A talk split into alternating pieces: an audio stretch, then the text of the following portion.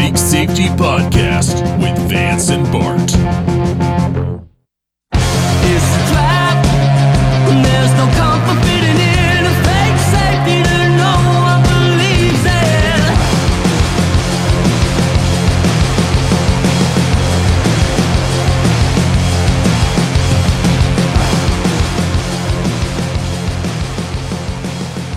in. We're back, bitches. I assume you saw this on CNN the other day because you keep your TV firmly tuned to the 24 hour news channel that is CNN. But Of course. in case you nodded off or fell asleep during this segment, they have How could I when CNN's on, right? Yeah, they've uh, they've been talking a good bit about another program called 60 Minutes, uh, where the Facebook Ooh. whistleblower. I don't I don't know how this statement's going to land with you, but she's revealed that uh, brace yourself for this. The company, referring to Facebook, is prioritizing profit over public good. Hmm. I know you're gonna need a second to sit with that. I, I know that's shocking. Where do their profits come from?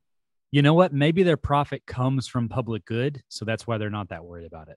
I doubt they have any military contracts with the government or anything like that going on that would skew their profit seeking away from what the customer wants to something else.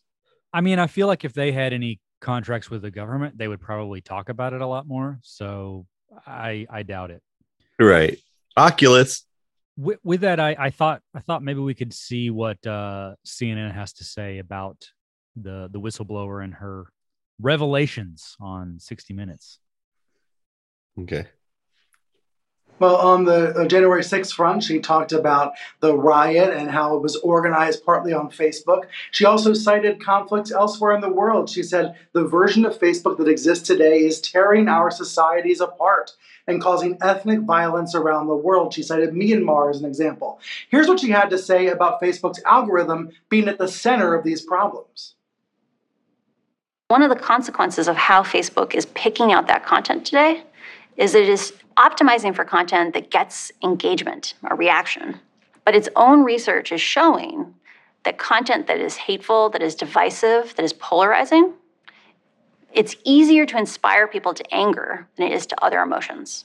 misinformation, angry content Yeah.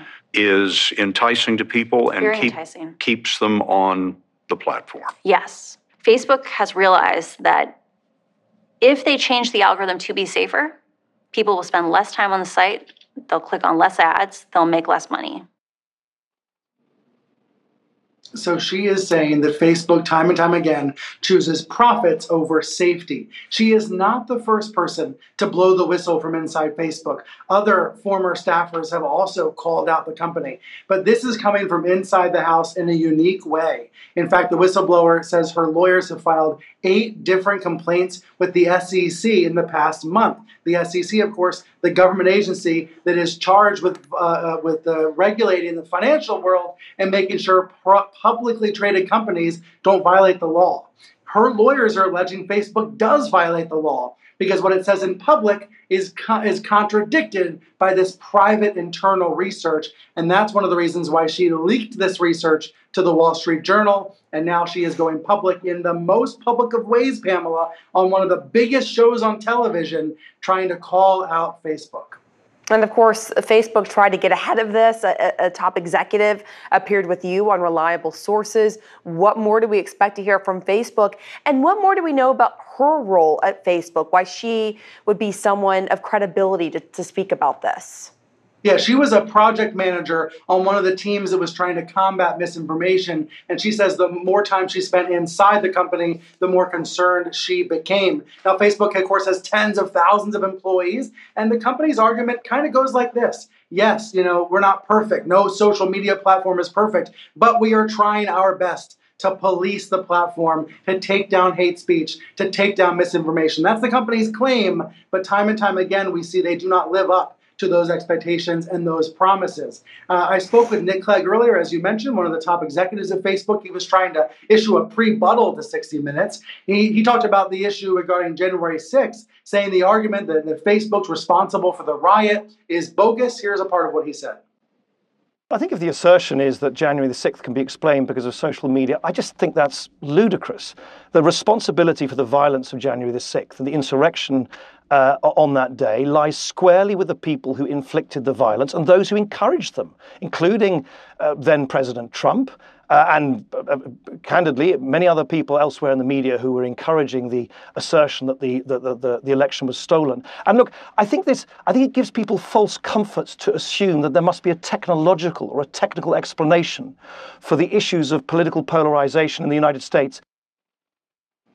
Sure, it's absolutely complicated, but Facebook often is an accelerant, pouring fuel on the raging fire. When it comes to something like Instagram for teen girls, the way that Instagram warps people's brains, uh, Clegg tried to compare it to women's magazines, saying, you know, girls used to look at women's magazines and, and feel bad about their bodies that way. The difference is that Instagram and Facebook and these platforms are addictive substances in a way that a magazine never ever could be. That addictive quality is one of the reasons why this whistleblower is speaking out.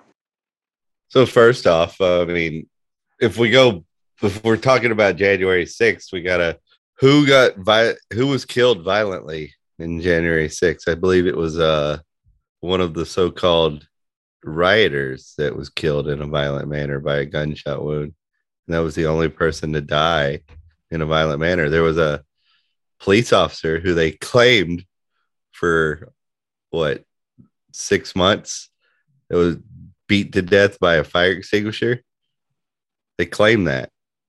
And his family was like, no, he didn't. And finally, you know, it came out quietly. He was never hit with a fire extinguisher or anything. There was a fire extinguisher beside them when I guess a picture was taken when they were trying to resuscitate him because he had a stroke. He died of a stroke not from being hit by anything. And I had a friend of mine, a friend of my family that died of a heart attack in that she was one of the rioters. But she, I wouldn't blame the cops or something for that, you know? I don't, I don't want to be immediately going to policing language, but I also don't love the fact that we've now jumped to riot as well. Right. So the January 6th protest was at some point escalated to insurrection. Yeah. And now we are referring to it as a riot as well. Mm-hmm. So right. that's that's a piece that again I don't love policing language, but the idea that we just keep calling it something worse and worse, not as the focus of the conversation, but as a foregone conclusion that we use as a foundation for the conversation, right? Right. So, and and and meanwhile in the same conversation they're supposedly criticizing facebook for using polarizing language or you know whatever they said right? Divisive polarizing language right? The div- so like people know that it wasn't like people who know that it wasn't a riot get pissed off when they hear stuff like that. It's they're using the language that they're claiming Facebook is bad for you. I'm not saying that Facebook's not doing that. I mean, they're doing exactly what they're supposed to be doing. The same CIA people calling the shots at CNN are the same people calling the shots at Facebook. And and that's why you you can't even say that it has anything to do with a guest that's on or anything like that. So so Brian, uh Brian Stelter. Oh, favorite little piggy of uh of CNN so this isn't something that we can blame on a guest. He himself is using that kind of language and making these editorial calls when setting up clips and when coming out of clips and making these judgments around yep. what he believes Instagram to be doing, what he believes Facebook to be doing as compared to magazines, this or that. But when he sets up a clip with the, you know, Facebook's VP of global affairs or whatever, he's saying as a foregone conclusion this January 6th event that is a riot and then sort of going from there. Like it it, it just assumes so much that you can't even really unpack it all before it even gets to the guts of it. Right because we're talking about something that doesn't exist and arguing about like We didn't even get to that there was a riot. And you're you're you're arguing beyond that. You know what I mean? And and it's a tactic because how are we supposed to argue about something if we don't even agree that it ever existed? Like we're not to that part in the argument. So you've you've pissed off a lot of people. You've divided the room at that point. Skelter. And it's it's not acting in good faith because they are the same people who captured footage of these quote unquote rioters as they took great care not to cross the velvet ropes. Right. They pushed the day that the police officer died. The family released a statement saying that he did not suffer a beating, he had a, a stroke. They sat on that and continued to report that this officer was killed by a violent mob, beat to death with a fire extinguisher over and over and over and over again on the news for months, knowing that there's been a statement released by the, and then finally, you know, people on social media had gotten a hold of the like the the coroner's report and like it was getting out there anyway and they had to like admit it at some point and they had to act like oh we, we didn't realize you know? But it's awful. That's awful. And and there's no other reason to do it except for you're pushing a narrative by from the top and you want to make the top happy so you can get your and the top has an agenda. There is a ruling class in Washington and they exist and they run shit. That's why Facebook's problem can't be fixed because the whole reason why Facebook has a problem is because they are policing language. You by putting out things to certain people that's going to get them angry is getting their clicks or whatever. That's that's the way to get their clicks, but they're policing a certain group of people. They're kicking them off of Facebook. They're silencing their voices. And and at the same time making them angry by sending them shit to get mad about, right? If it was just a mishmash of everybody saying their opinion and not silencing a whole group of people and only one voice getting through, there wouldn't be this divide. There would be people actually being able to talk to each other, hear the other side's real reason instead of they're all Nazis or whatever the next Nazi thing is or whatever. I think na- Nazis just going to stick forever, I think. But Let me play the part of the uh, millennial then, because I think the the boomers typically uh, fall into the bucket of the two parties, and the millennials will sometimes acknowledge the libertarian take, which is basically their caricature of the young right. So let me go ahead and fill in what they would say anyway, right? Is, oh, well, I can hear the libertarians now. They're a private company. Do you want to police a private company and what they do and what they allow you to say? this is exactly what I, I hear this from other libertarians. No shit. I don't. I hear them say that they can hear libertarians saying that, but I'm not hearing any libertarians actually saying that. Maybe they are, but I'm not fucking hearing it.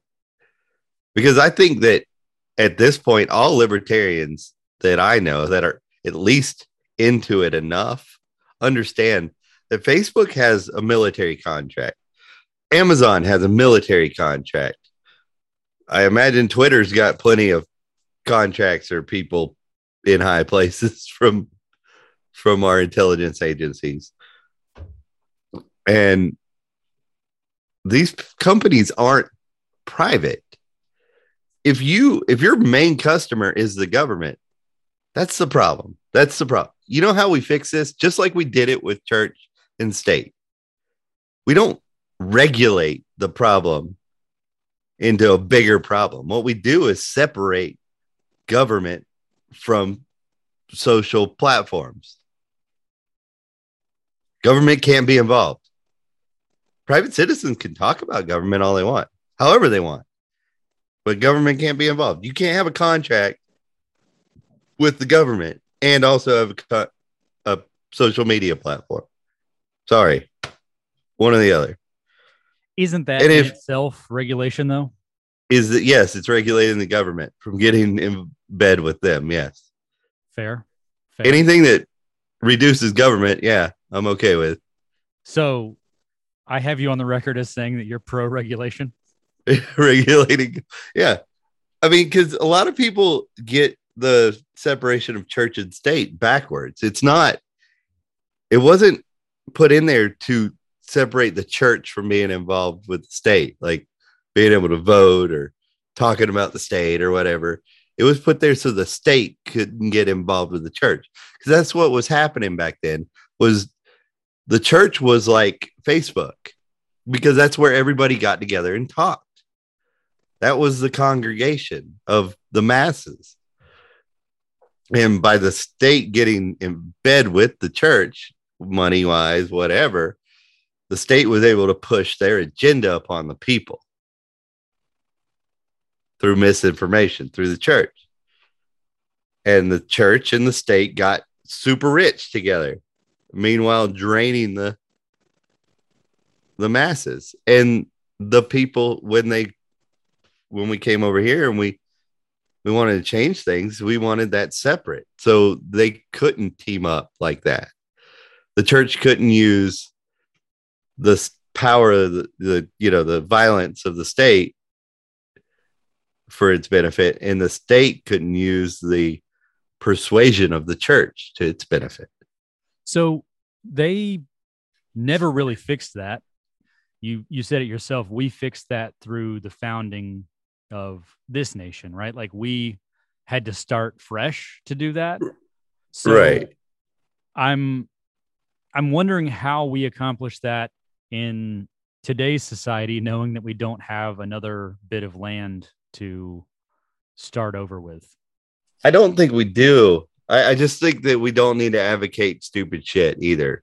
Uh, as libertarians, we need to say, no, you're wrong, and this is what's right. And we need to keep saying that because we are gonna secede. This country's breaking up. It's breaking up. I can feel it rumbling right now beneath my feet. It's breaking up. And we need to have this shit figured out we don't need to make the same goddamn mistakes when we bounce into wherever we're going. But haven't they been talking about that for decades? Like Texas has been talking about secession for as long as they've been Texas. And we did secede. There were states that seceded from the, the union and we went to war over it. We don't want to do that again, but there's just no way that we're going to stay together. It's it's either going to come to violence or we need to separate before it becomes violent. I think we should separate before it becomes violent, personally. This does mirror a pretty common trope and tale of divorce, right? We're staying together for the kids, but it's actually healthier if we just divide, maybe. Yeah, absolutely. Because you're not going to convince the masses today's society and social with social media and all that, you know, that central planning is the problem. They think they think the problem is there's not enough central planning because they look at an issue and go, "Oh, there's not enough. Oh, there's homeless people. We'll give them money and houses," you know and they think, uh, well, that's that simple. Let's just do, you know. So if you're looking at problems that way, and then we're looking at pro- like, why are there homeless people? Well, this, this is like, there's so many things that are in the way of prospering and making, you know, we're thinking of it a completely different way. We need to be able to go about our ways and like, then people could see what works and what doesn't because some people can't do it in their head. It's there's a problem, give them money and houses because that's the they don't walk through all the steps in their head or why and what will this cause down, you know. So for them to see it with their own eyes, like, holy shit, these people who don't have a government or whatever are doing wonderful. They're all prospering. They have like the smallest homeless population, you know, and and it's happy there. There's very little crime, and and then they look at what they you know we've got all these laws against crime, but it's just everywhere, and everybody's starving, and they go, "Fuck, I want to live over there." But do they want to live over there? I think maybe innately they do, but I don't know that they're necessarily going to see that information and it be delivered to them as obviously as that, right?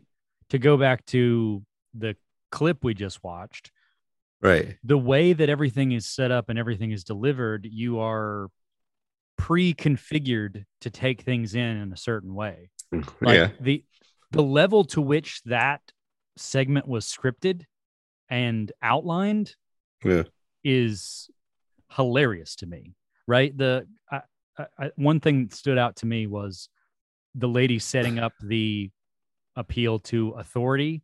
Right? The immediate objection handling softball of okay, this is something where we need to bring up her credibility. So how do we address that? Here is a credibility softball. Can you Right.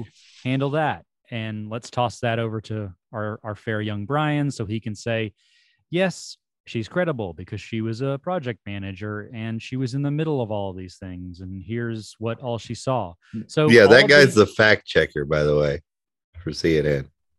the fact checker. Yeah. The one, the one who's supposed to keep the news legit. He's got a whole segment. So does he ever check the facts that he's saying? No, Hmm. not once. In fact, he'll use, he'll even correct facts and make them falsehoods to make sure they're right on narrative. Does he ever correct at least CNN to make it look like they're trying? I don't think, yes. Yeah, I think, I think he's corrected like guest on CNN. I imagine when Dave Smith was on there, he was probably hitting him up a lot. And and that's why I think even if we do establish this new nation and we're able to have that that great of a success right out the gate, even with all those things going right, I don't necessarily know that the folks who are living back in old America, let's call it, will be even aware of our successes or have them And- framed. and you're right.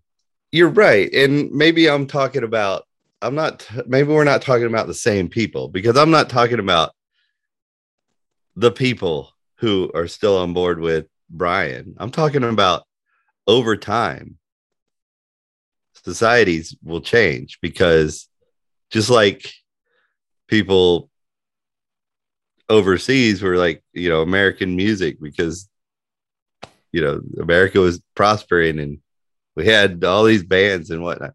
Like, the culture changes because the people here are happier than the people here. And the people here want eventually, as they hear about it, they want to be more and more like that. And it spreads. But if this beacon turns into shit soup, it spreads and then they get here and they're like, what the fuck? This sucks. And that's kind of what's happened here.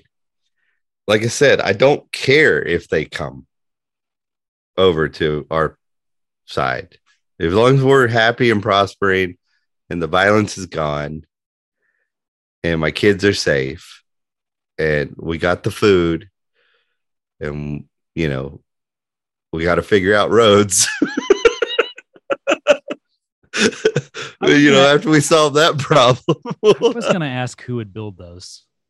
and it doesn't matter. Like it, it really doesn't matter to me if they come over. But I know that when you openly trade, free trade, like not what we call trade agreements today with the US, but like You're not talking about trade. like Starbucks water and like that kind of free trade, right? Right.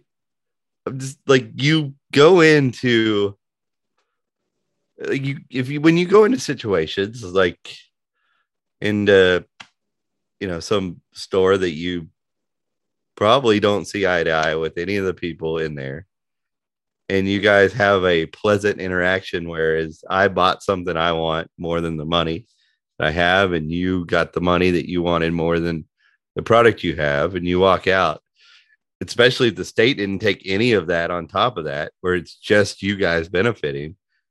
That's an inter- that's a positive interaction with somebody who you fundamentally disagree with on probably everything, including where you're going, hell or heaven or whatever, right? Then that's something to build on, as opposed to what we do today, where we try to oh this team is you know they've got it we got a trade deficit so let's punish them or do this or we have to if you ship stuff here you have to go through this port then this port then this port because we have a government agreement with the port union crap and it takes money from all kinds of people to do the union shit. And then and then the poor people over in uh uh uh Puerto Rico that still haven't even fixed their shit from the hurricane from three or four years ago are still like waiting on material to get there to fix their shit. And meanwhile, you know, the boat's got to bounce through six, seven ports before they're allowed to go to Puerto Rico because of the unions and shit. Like that creates animosity. And, and it and it gets misdirected. It's like, oh, I hate the the guys the dock, you know, or uh, and even even the union. I hate the union. Eh, yeah, all right, I get it because they, but it's because they use the state, the power to do those things. They, the state didn't have the power to do those things. They couldn't do that shit. Yeah, no no union would survive if it didn't have that kind of backing. Right. Or it would have to be a completely different thing. Like a union would have to operate in a completely different way. Well, it would have it to be to- in service of the worker, right? Right. It would actually have to be able to negotiate on behalf of the worker and be able to sustain itself because the union has employees of its own. So, in order to cover that overhead, those employees would have to be more productive than what they cost to employ. Right. And that would be a very different model than it is right now, right? Like it's it would be more akin to a Costco membership than a union. Right. I think that, you know, the trade, when they see, when places from outside see us trading with them, and there is no stipulations on our side, you know, and whatever stipulations on your side that exist, we're under no uh, agreement with any government that we're to, we're to even buy your shit. So, like, we make the choice where like oh um it's worth it to pay that extra fee for their state to get it over here or whatever. And then we're doing that freely. And and it's not a government doing it. It's not a government regulating what's coming in. It's just us going i have a store here and i want that shit it's just it's steve instead of you know the customs agency it's just Steve. And that's a person buying from another person. And there's that personal connection. And that's how you spread the ideas of liberty. Once we have our place to do it, we just do it and it will spread because people are going to see the profits we're getting, the prosperity, the development. I mean, the technological development that we can have without regulation in the way is just, it's, I mean, imagine if we didn't have to have only three big dogs. You know what I mean? What if like everybody could prosper off their ideas? What if five months of the year you weren't working for nothing? You were working for you. But then would I enjoy the weekend nearly as much? I just couldn't. im- I can't imagine how much better the the whole debunking libertarian with the COVID thing, I can't imagine how much better.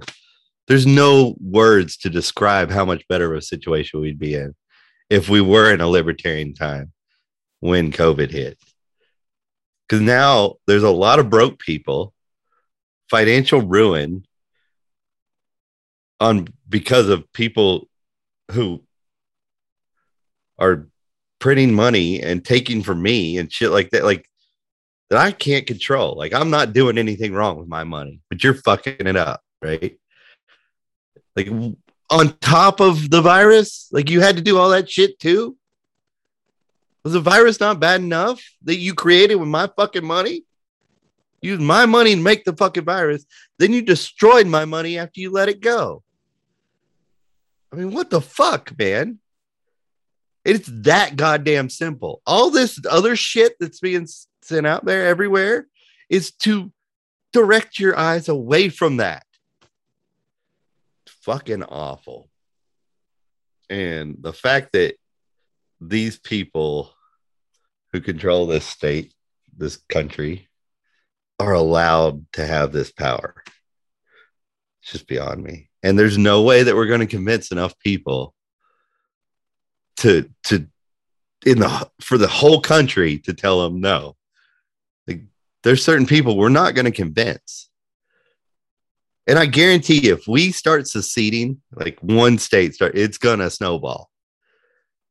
Because now somebody's had the balls to do it. You know, it's like the first dude start clapping in a slow clap, you know.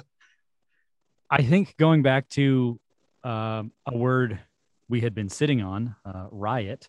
Uh, I believe there's a there's a theory around human behavior, and I forget where I'm borrowing this from, so all apologies. But uh, the riot number, right? So the idea of how many other people it takes for you to be compelled to riot or something. So if if you're in a if no one has a riot number of you know zero to five, then you're you're good. Uh, but if Yeah. someone sort of starts, it snowballs. I think there are other states that have like a secession number where if they see that three, four states have seceded, then they're to go. Right? So, like Texas, New Hampshire have a secession number of zero. Like they are happy to be Yeah. the first dude in the slow clap. So I think you're right. I think there are enough states with a a Yeah. low enough secession number, right? So like if if New Hampshire, Texas, are there any others that you feel like have a secession number of zero? No. Uh, well, Dakotas, the Dakotas, maybe Because they seem to they seem to be on it. They seem to be done. They seem to have already seceded. They're just like maybe just they haven't did said and it. just no one found out about it. yeah, they just haven't said anything.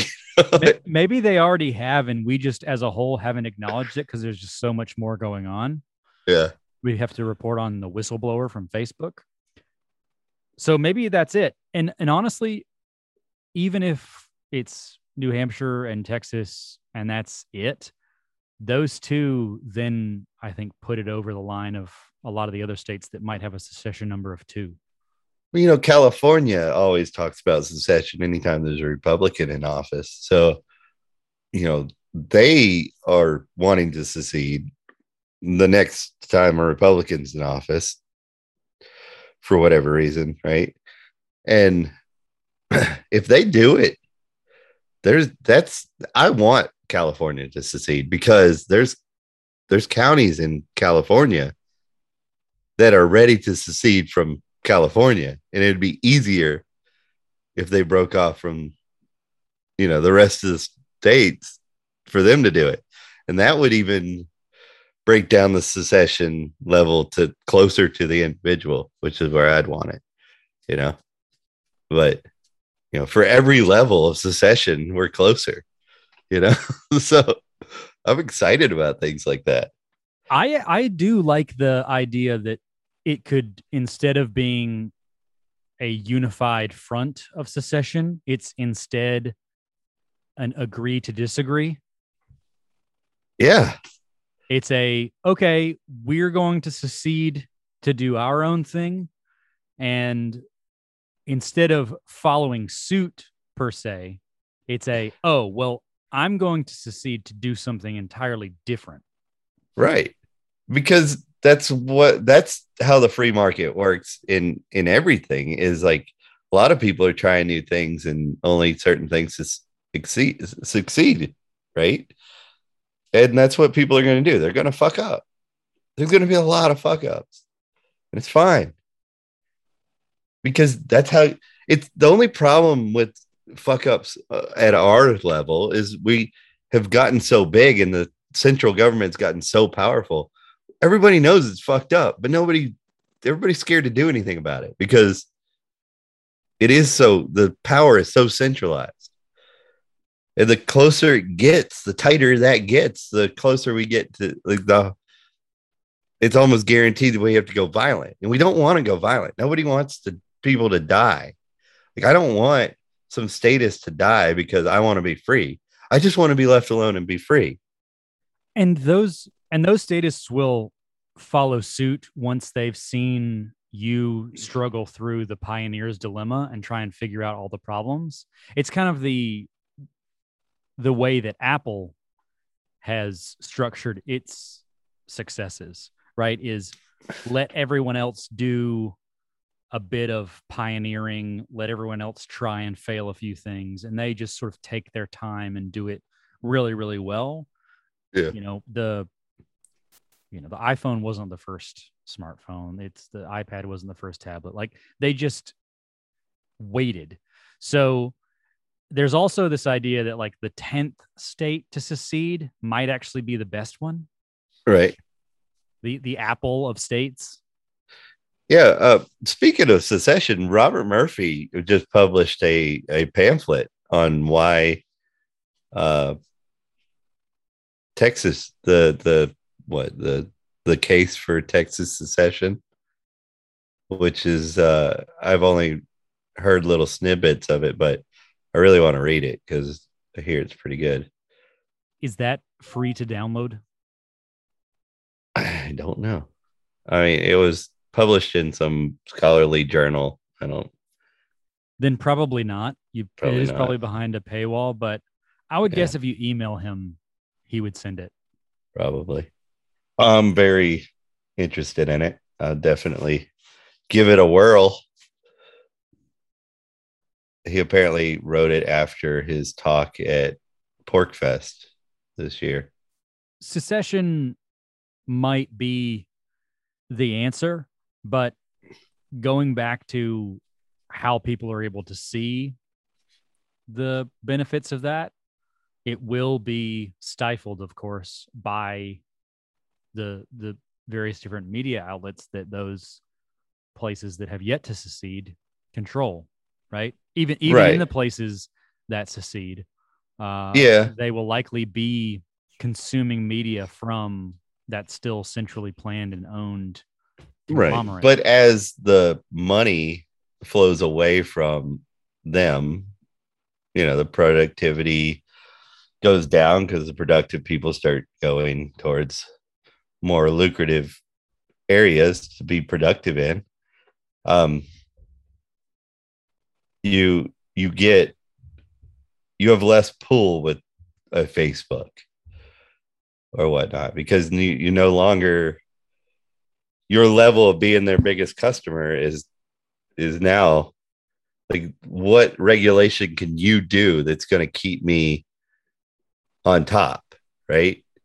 Because once the influence show power not power but influential power comes over to say the free areas right?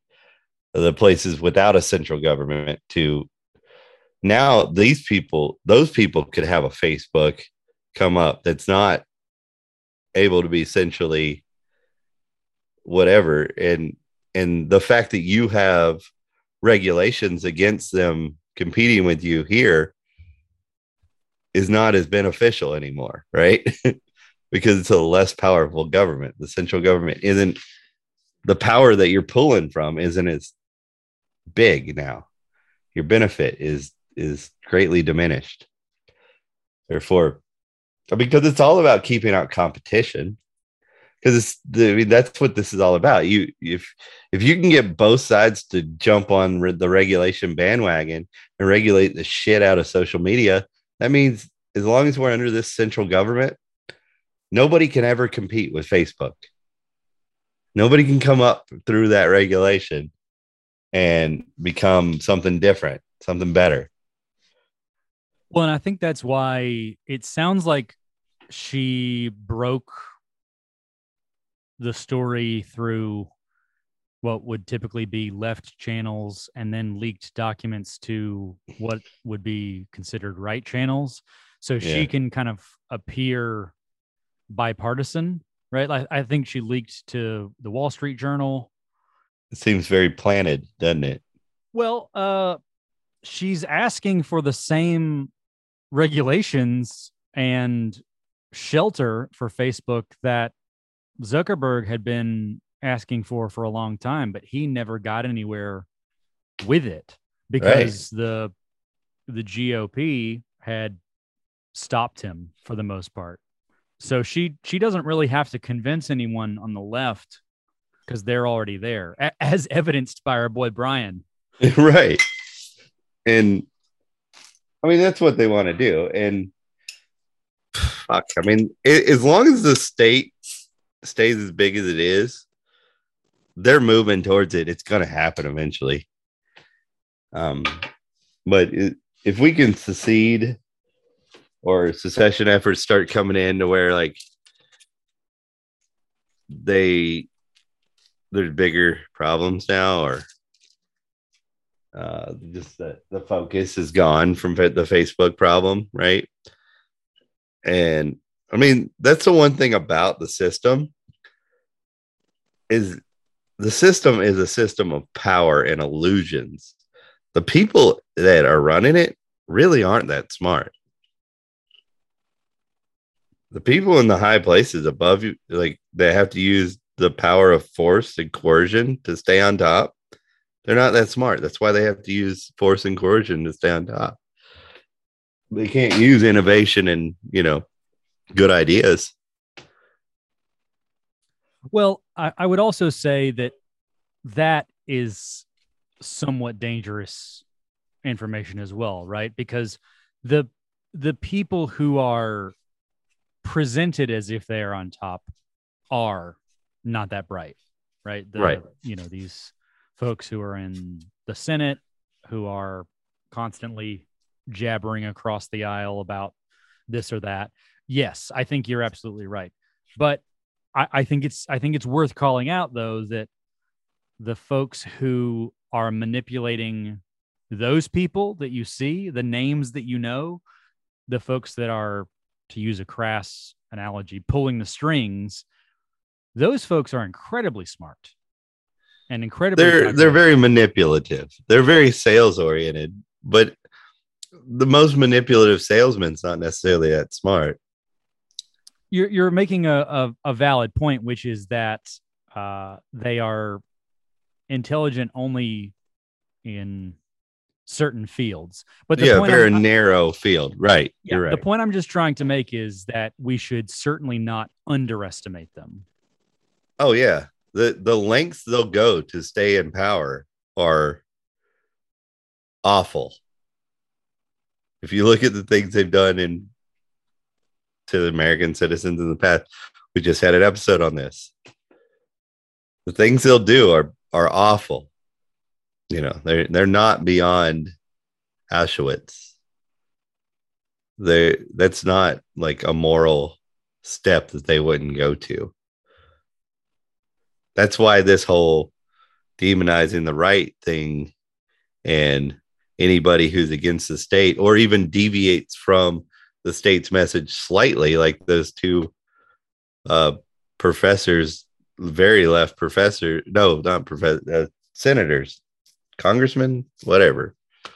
One got chased into a bathroom and harassed for hours and then the other one they they surrounded his boat with other boats and I don't know because he wasn't on board with the what let's call it 70 zillion trillion dollar spending bill that they're trying to put through, whatever it is. I don't even know the number they're trying to go for nowadays. It's just ridiculous. They chased one into a bathroom and chased the other into nature's bathroom. Yeah, yeah. And they're they're left. They they just didn't. They're like, oh, that's too many trillions right now, because you know the dollar's failing.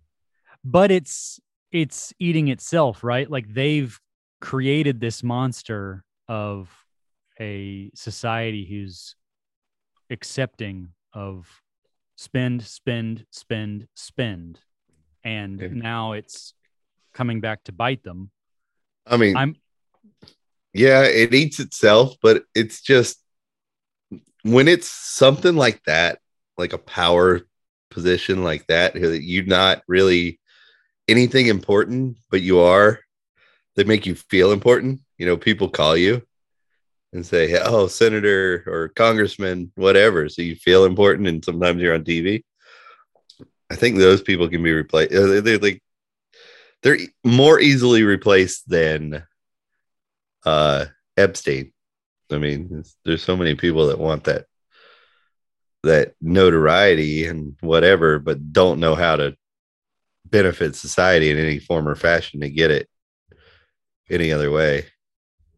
So, well, that's what you were talking about, right? The difference between perceived power and like real influence, where Yeah. someone like Epstein, who became known to us in recent years, but when he was the most influential is when he was invisible. yeah. And it really wasn't even him. He was just like the guy who got the information. You know what I mean?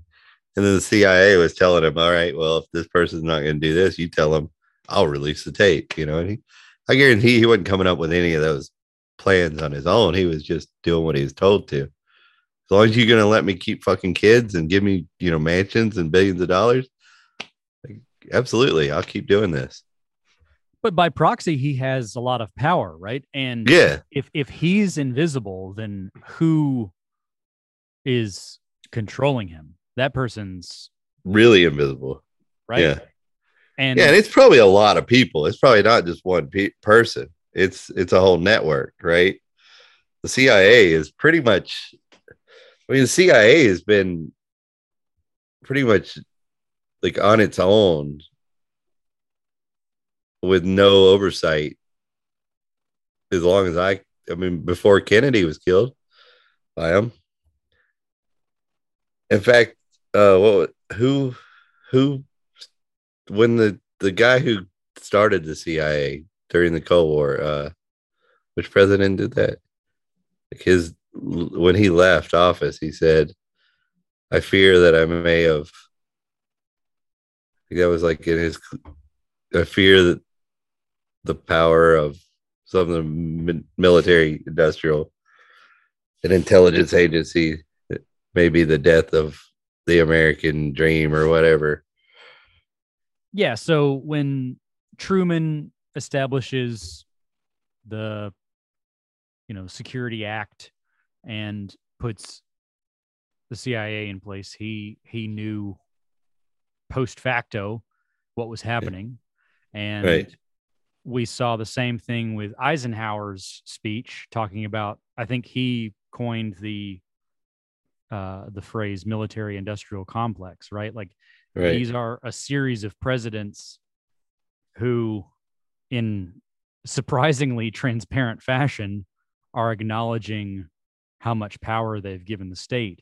And what I think is really interesting is how well that lines up to what we're talking about here is creating some sort of a monster with maybe even the best of intentions and it coming back to bite you right? So these these folks who are in power create these agencies or they pass these acts and bills and things hoping that it will relinquish its power when it's done but it never does and Never. this- the same can be said for the spending bits right we we convince society that there's no limit to spending and then the same people who did all that convincing go, okay, well, I, I think we've done enough.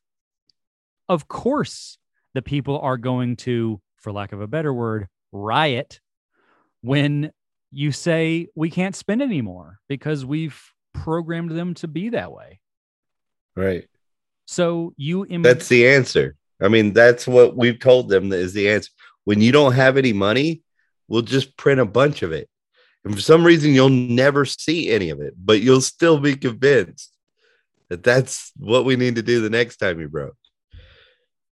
right. So how can anyone blame Yeah, 12 years of of propaganda during your most influential years of your life.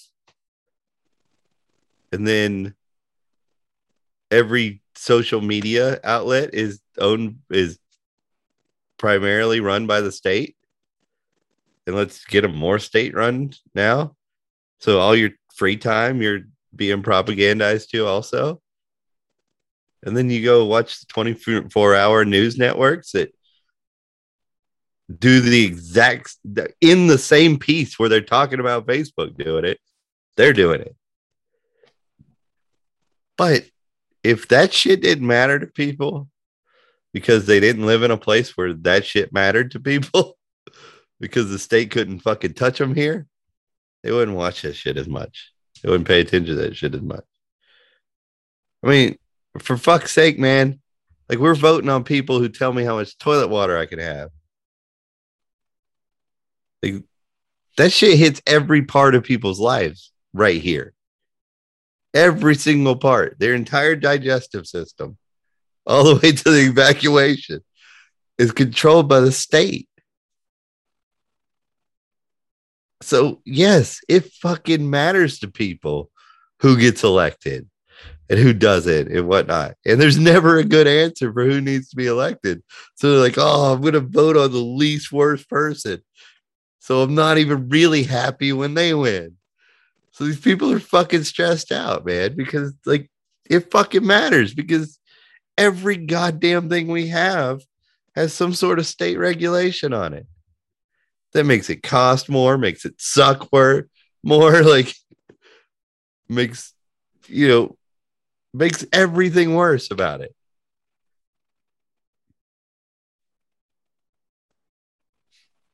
So, and to pretend like Facebook isn't regulated now is like you called out a bit misleading, right? oh, The- absolutely. the idea that they are a private company who is completely devoid of any relationship with the government as it stands now that's just ludicrous It's absolutely. Why would why would they operate in a in a fashion like that if if it was about the customers? They've alienated half of like, what 47% of or I don't know what the divide is, but like pretty much half the country like anybody who's not well probably more because it's not even like moderate lefts anymore. It's like they're mean they're like throwing them guys to the what to the you know out they're throwing the, those babies out with the bathwater too. Because it's libertarians or i mean national tv called terrorists and, uh, trump supporters terrorists uh, I mean, shit, you don't want to vote on a 70 zillion trillion gazillion dollar spending bill, you know, out of the blue with all kinds of tax hikes on it. That's going to cost the U.S. citizen zero somehow, even though you're hiking taxes. Um, you know, you don't vote like that's okay, then you're in trouble. And the, and the fucked up thing is like Bernie Sanders spends it, right? He's like, you know, the Congress would cut in two, right? But he there's two Democrats that didn't go for it, right? Two. He said that why would why would we let our democracy be ruined by two people who don't want this bill? Completely cut out all the other people. It was just the the two that were over the amount that they had, but because there were two more nays than and there was two Democrats that were, you know, nays. But he claimed that it was only two people were stopping democracy. Like he was claiming democracy didn't work because he was on the, the losing side of democracy.